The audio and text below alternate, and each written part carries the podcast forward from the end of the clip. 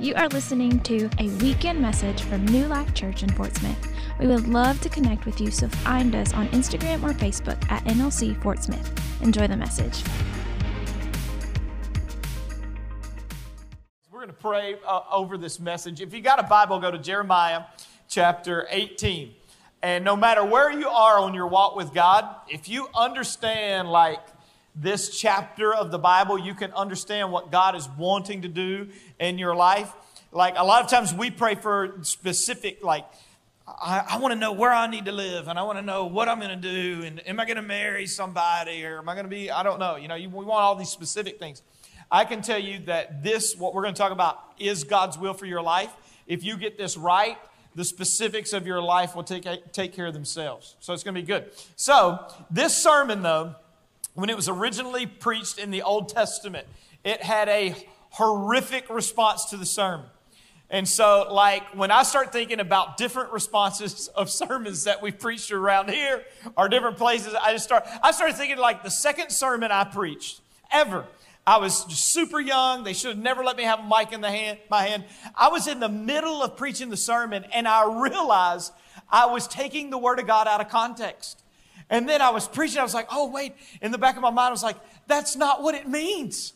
And then I was like 12 minutes in, I didn't know what to do, so I just stopped and said, I think we're done. And then uh, I walked down to the front. My mom was sitting right there in the front row, and she put her arm around me. She goes, That's the best sermon I have ever heard in my whole life. And I said, Mom, I took the whole sermon out of context. And she goes, Who cares about all of that? So thank God for great moms. Amen. You know, one time when Brick and I were pastoring in New York City, we'd been pastoring this church for a few weeks, and people made a banner. And they made a sign in the back that says, We want our old pastor back. And they held it up in the middle of the sermon. So I didn't know what to do, so I punched them all in the face. But I didn't. but then I thought, uh, I, some of you will remember, because this was on the news, there was a pastor in Tulsa that was preaching, this several years ago, and somebody walked up and punched him in the face, and he started bleeding down the side of his face. Does anybody in here remember this on the news? Listen, and so then the pastor, like, he just said, let's stop and pray for him. And their security came down and he punched a couple of other people in the face. And the whole congregation was like, could we pray for this man uh, that God would touch his life? And I thought that would never happen at the Fort Smith campus. We pray for you after we tase you. Amen. so, this sermon, okay, Jeremiah speaks in Jeremiah 18, and he's talking about God is the potter and you are the clay and that He is in total control. And He is going to shape you as He sees best. And so you have an option of you trying to shape your own life. You know, that's the American dream. You know, I get to pursue the life I want and live the life I want. As believers, we go, there is a heavenly Father in heaven that's going to shape our life. This sermon was so unpopular, nobody ever wanted it to make the Bible, first off. But when Jeremiah finished preaching this sermon, the king of the day had him shackled, chained, and he said, I'll show you who will shape who. And he contorted his body in chains and said, I'm the one who shapes everybody.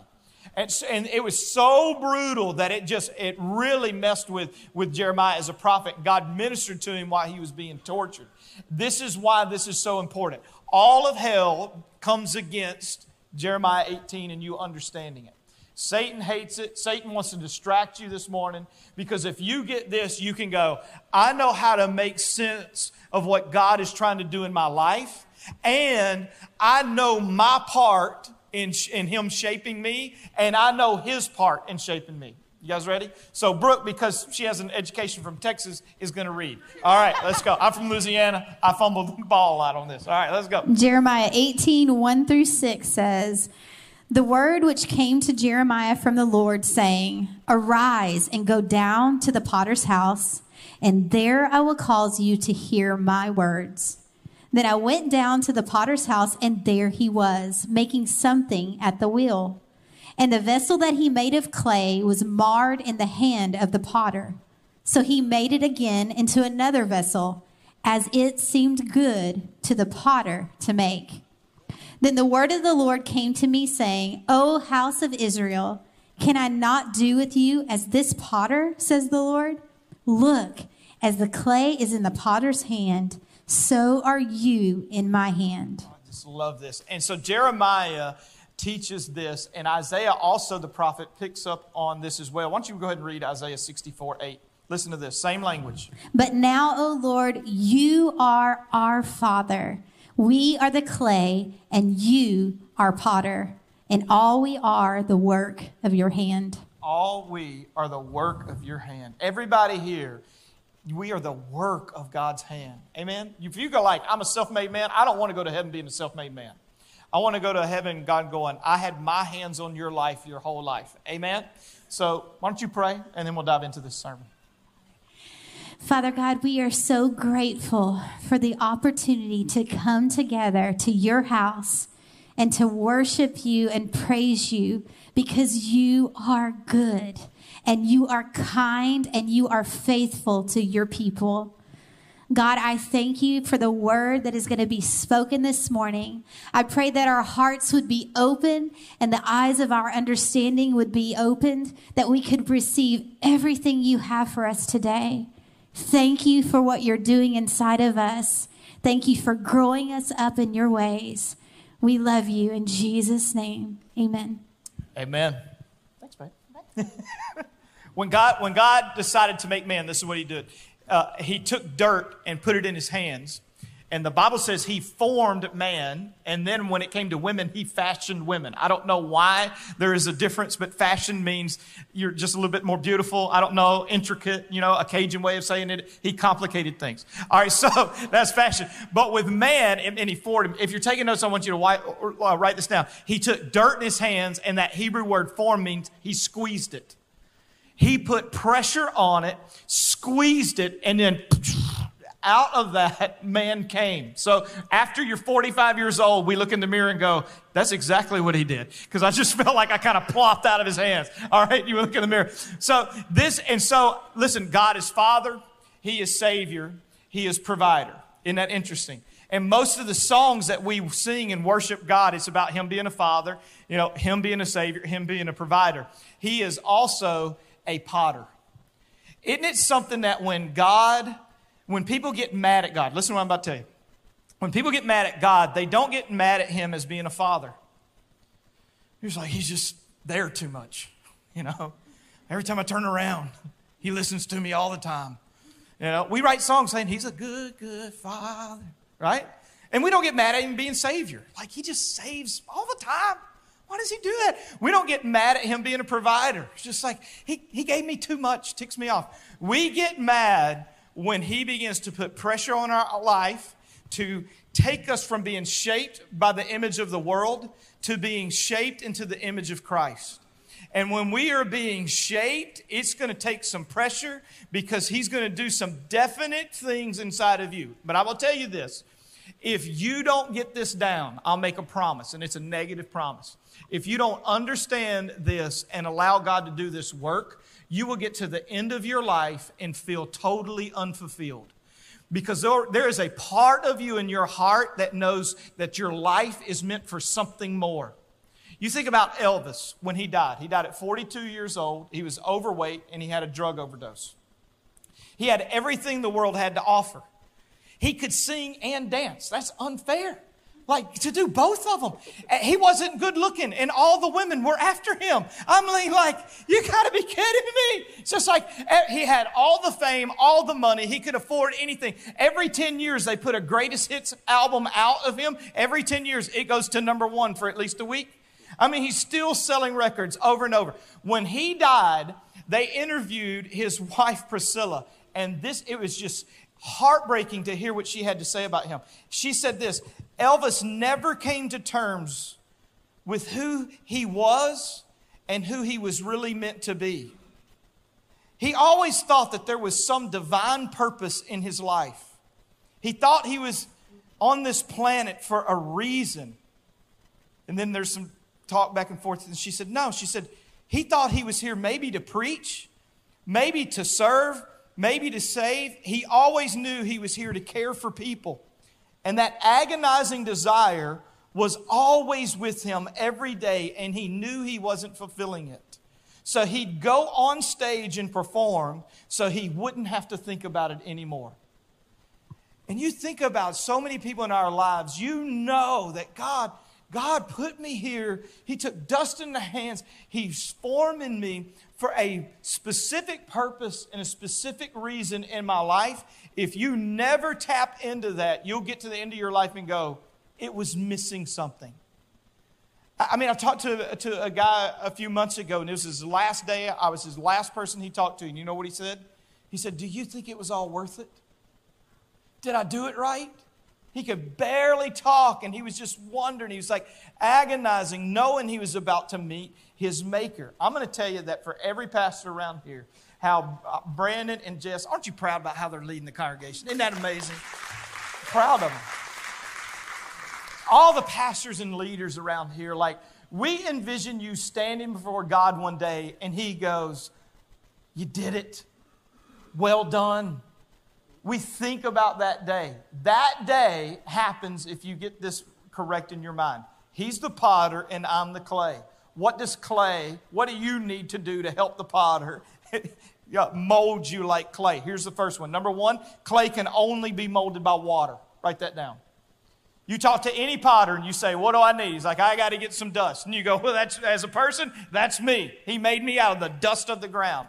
But if you're going to be in the hands of a potter where he can shape and mold, uh, listen, and, and if you're taking notes, write it down like this. He, he, a potter needs pure water with no toxins in it. If it has any toxins in it, it can't mold the clay. It's going to ruin the clay. It needs pure water. I, uh, Brooke and I know a, a, a, lady who's a potter. She teaches pottery classes, and we were talking about all of this. And she said, "I need it needs clay needs water over and over and over again." And without water, clay becomes crusty, right? It begins to waste away, and you have to start all over with it again. And this is one thing that she told me. She said, It's not that it's unusable forever, you don't throw it away. You just pick it up and go, We're going to start all over again. I love that.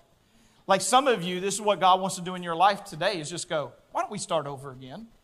Well, what are we going to start over again? We're going to start over with water. What is the water that God uses to mold you? Would you write this down? It's the Word of God. In Ephesians chapter 5, listen to how Paul says it. Husbands, love your wives as Christ loved the church and gave himself up for her to sanctify her, cleansing her, well, listen to this, by, wa- by the washing with water through the word. Everybody say water through the word.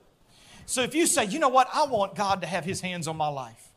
And whatever he wants to make out of my life, that's what I want. How many of you guys really want that? You really want that in your life? Then this is what you got to continually do. This water is like a, this word is in a pitcher. You got to get this word in your mind, in your spirit, in your soul. And when you do this, and the Bible tells us to do this every single day, when you do this every day, God can put his hands on your life every day. If you get to the end of this year and you go, my life is no different than it was last year. I'm the same as I was in 2020, 2019, kind of the same. Changed my hairstyle, kind of the same though. Yeah, same as 2017. I'm still showing up. I'm not changing because you ain't letting God work with any water. And it has to be pure water. And everybody listen to what I'm about to say. In the last two years, we've had people that wanted us to add something to the water of the word. They'd be like, could you, could you add some politics? Ah, I'm really ticked off. You'd feel that pressure. Could you add some, some of the justice stuff going on? Because I'm kind of ticked off about this. And we could sit up here and give you our opinions all day long. But when we add anything to the Word, God can't shape your life like He wants to. It's the purity of Scripture that you get inside of you. It's not the purity of my opinions, though y'all know I'm right about just about everything. All right? It's the purity of Word. So, how does this happen? If you're taking so much, you write this down. You have to first humble yourself. This is the hardest thing for me because humility creates thirst.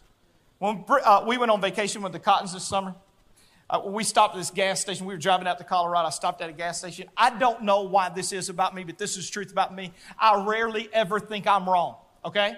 because I'm right so many times in a row. You know what I'm saying? And so, how many of you ever struggle with this? Like, you, you get blindsided with your wrong. Let's just say, raise your hand. There's my people. All right, so we're at the gas station. I'm gassing up. I said, I got to go use the restroom. So I went in to use the restroom. I walk in the restroom, and there is a lady washing her hands at the sink. And I said, uh, Excuse me, ma'am. She looked up. I said, You're in the wrong restroom. She said, Why don't you back up and try to read the door again? And I was like, Whoa, she must be from Arkansas. So then I just, or Oklahoma, I don't know. So then I was back, I backed out and it said women. And so then I got embarrassed, you know. I go back out to the car and I'm like, I just immediately always think they're wrong and I'm right. And then I was like, you know, it was dumb to have the restroom on the right for the women. Women should be on the left. Men should be. And then I was just arguing about it because this is just me. This is a sense of pride. When you have humility, okay? Let's apply this. This is an attitude you have uh, with humility. God, I'm lost without you. I'm helpless without you. When I don't have your word in me, I tend to walk in circles in life. I lose direction. I'm just flowing with the crowd with what everybody else is doing. God, I'm hopeless without you. I need you. Humility creates a thirst for the Word of God. And listen to me, you have to violently overthrow pride in your life. When I see pride in me or somebody else sees pride in me, it's, it's sitting on a throne and it has to be violently overthrown, okay? So he said, the first thing I've got to do is get the water of the word in me. Secondly, clay must be separated. As soon as a potter starts, takes the water, takes the dirt, puts it on the wheel, starts shaping it, what can that, what can that potter feel in its hands? There's some things in here that shouldn't be in here. And, the, and, and listen, and this, this is what the, the potter we were talking to, her name's Britt, and she said, I can feel the smallest little pebble in there. I can feel hard pieces of sand in there. Little twigs, I get them out immediately. I said, Well, can't you just add more dirt to it? She goes, As long as it's in there, it's going to be weak. And it can't hold anything long, it'll crumble. She said, This is the hardest, the most delicate part of creating pottery is that I just take the time to separate some things. So I want y'all to see this. When Jeremiah is preaching, this is where the whole nation turned against him, is when he applies this in verse 11. And I want to walk through this slow, and then I'll, I'll tell you how this applies to everybody in here. This is what he says. Uh, Jeremiah 18, he says, Let's all read this together. You ready, class? The, the, the, the 915 service, they were terrible at this. All right, let's get this right. You guys ready? I told them these are the spirit filled, God fearing people in here. You ready? All right, you ready? One, two, three. Return now, everyone, from his evil way and make your ways and your doings good. This verse got him tortured, but this verse is for everyone. Because when, listen to me, when things need to be separated in your life, watch how he says it. If you, if you have this in your Bible, you can, we're going to go through every couple of words here. He says, return when? Now. Everybody say, return now. I remember when I was 18 years old and God was convicting me of the life that I lived. This is what I thought in the back of my mind. You know what? I, am going to get right with God when I'm t- about 25 kind of live the way I want to. You know, about 25, I'll, I'll get, I, will do a few more years of how I'm living life, give it a few years, and then I'll get right with God. And then, listen, the Holy Spirit impressed something on my heart, and I, and I, I remember thinking this over and over and over again. I'm not dealing with you now to get right later. I'm dealing with you now to get your life right right now. He says, return when? Now. And then here's the next one everyone. Everybody say, everyone. Have you ever sat in church and thought that most of the people were more spiritual than you? Have you ever thought that? Raise your hand if you've ever thought that. Okay. That, that's what I thought when I was dating Brooke. You know, I got saved. You know, everybody has baggage when they get saved. My baggage was a U-Haul truck. Brooke sinned three times her whole life, and two of them was on accident. All right. So I just always looked at her like it's tough uh, marrying an angel. And then, but I, and then I'd sit in church and I would go, look at all of these spiritual people. Here's what God goes. Everybody has something in their life that needs to be separated from their life. Like the potter goes, return now, everyone, and watch this, from his evil way. Let's say it together. One through three. From his evil way. All right, I want you to write this down. Every one of us has our own personal something we got to deal with. Here's condemnation. This is the difference between condemnation and healthy conviction. Condemnation goes, You bunch of sorry dogs. Every one of you. Everyone. See what the Bible says? Everyone. Y'all know what y'all doing. Being bad. It's hard for Brandon just to pastor you. I'd hate being them. That's condemnation. Because you know what it is? It's general. You know what uh, a conviction is? It's specific.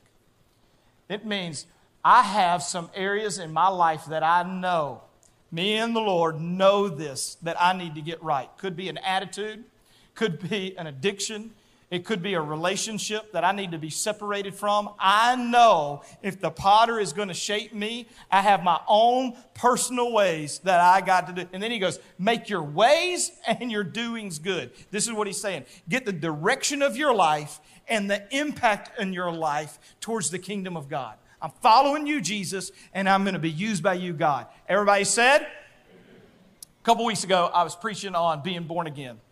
And I was at one of our, our campuses. And right when I got to the altar call, we're sitting here. I start the altar call. People started standing up to give their life to Jesus. Boom, boom, boom. We're in the middle of it. Right on the front row, right here where Brooke is sitting, one of the pastors was sitting there, and a red wasp, it's just like the devil, came from the rafters and landed right on his arm.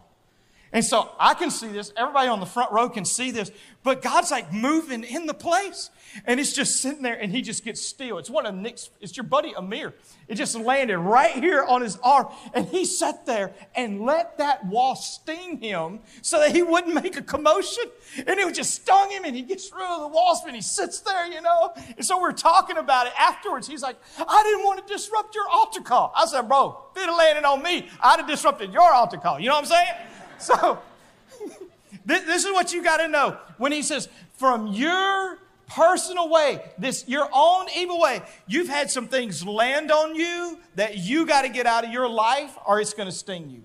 And he says, I can't shape you and mold you unless I have water first and you let me pull some things out of your life second. Amen. Here's the third thing. For clay to last, this is the one I don't like. But this is the one that's true. For clay to last, it must go through the fire.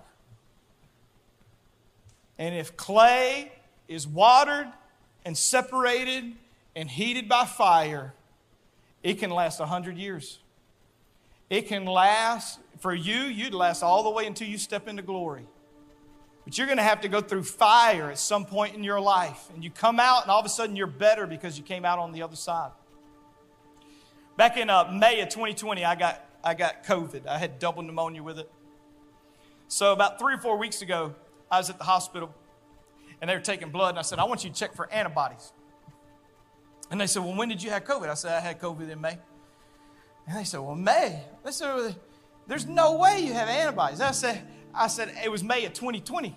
And they said, Well, you for sure don't have any antibodies. I said, Listen, I am an antibody, all right? And so I said, I can feel them swimming around. I get still, they just swim all over my body. I can feel them. And, they, and so they said, You don't have antibodies. I said, You want a better lobster tail at Outback? And they're like, All right, we'll check you for antibodies. So they took my blood, did all the things. They came back, You're not going to believe this. You are actually robust with antibodies. And I was so happy. I've never been robust about anything my whole life. I was like, robust? Say it again. They're like, you're robust. I was like, yeah, I am. You know, I, so I could not wait to get home. But I opened the door, I said, baby, Brooke looked at me, I said, you may not want my body, but you're going to want my antibody. And uh, thank you. She didn't laugh. And, uh, but you have to go through something to get something. Isn't that the truth? And that's true with anything in life. If you never go through any pain, you never go through any disappointment, you never go through any heartache, there is no way for your life to ever be mature. There's no way for your life to ever be tough. There's no way for you to ever have grit unless you go through something onto the other side of it.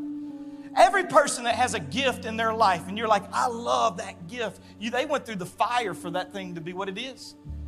Every person that has a talent and they can do something, you're like, how are you able to do that? It could be a mechanic, it could be an artist, it could be somebody who's a teacher, whatever it is. You know what they did? They went to the through the fire to get from there to there. There were some early mornings, there was some pain, there was some heartache, there was some disappointment in their life. And it's like when we are believers, I don't know why this is, but when we go through hard times, it's like we hate God during those times, like He let us down. And I want you to know God will grieve through you, with you, through your pain. He will never leave you nor forsake you, but His hands haven't come off the wheel. And so Peter said it like this with, with suffering. He said, Beloved, do not think it strange concerning the fiery trial which is to try you. He said, Don't think it's some strange thing that you got hit by fire. And don't think in your mind, just because I'm saved, I'm in a bubble for the rest of my life. And all of a sudden, Satan got through that bubble. He said, Don't think it's a strange thing. He said, Don't think that. This is what he said. As though some strange thing has happened to you. Look how Isaiah says it, Isaiah 48. He says, I've refined you, but not in the way silver is refined. I've refined you in the furnace of suffering. It's like you're taking the word and you're putting water in you every day. And I'm going to tell you this, it took me a long time because I'd read the Bible and not understand it. You know what I'm saying? I'd just put it in me. I'd be like, oh, I just put it in me. And all of a sudden, God just kept giving me the greater understanding. Send the Holy Spirit, and He would illuminate things to my life. And I was just, and all of a sudden, I, I got, I fell in love with the water of the Word. Then the separating, there's there's some times where He's like, you got to get that friendship out of your life if I can mold you. I was like, okay, I got some separating, but the fire, whoo. In the Northeast, there is a pine tree. They're not like here. It's called the jack pine, and they're kind of they're smaller, and and when they shed their pine cones, their pine cones is not like here. Like when I grew up in Louisiana and southern Arkansas, you could have pine cone fights in the backyard. Raise your hand if you've ever been a pine cone fight. Hold on a second. Who has never been in a pine cone fight? Goodness. All right, meet me out on the lawn. All right, right after service, right? But like jack pines are not like pine cones. They don't like just develop and then drop, you know, when they're about to rot. They drop, those things are so stinking tight when they drop to the ground. And they stay that way until there's a forest fire. And somewhere when that heat gets to hundreds and hundreds of degrees, it begins to open up and it releases seeds out. And after there's a forest fire, all of a sudden you'll see the whole hillside is green because the fire released new seed, which released new growth. So when you feel like the fire has hit my life, maybe it's hit your marriage, maybe it's hit your career, Maybe it's hit your physical body. Maybe you've lost some people that you love. Maybe it's the fire of grief that's in your life. Maybe you feel like you're alone right now and I am under intense heat and pressure. Could be physical, could be mental, could be in the soul. Let me tell you what's about to happen in your life. There are going to be gifts and talents. Things will be released in your life that you didn't know that was in, in there. It was the fire that brought up the best inside of you. The best sermons that have ever been preached, ever in the world, came out of a fire that was happening in somebody's life. Some of the best songs that we sing, those hymns, came out of a fire. There's music that comes out of this team on stage when they've been through the fire. And when you're going through a fire, you can turn your back towards God or you can say this God, I know I'm on the wheel. And some of the fires you started, some of the fires Satan started, some of the fires just growing up in Fort Smith, Arkansas, started in my life. But God uses all of it for your good. Amen.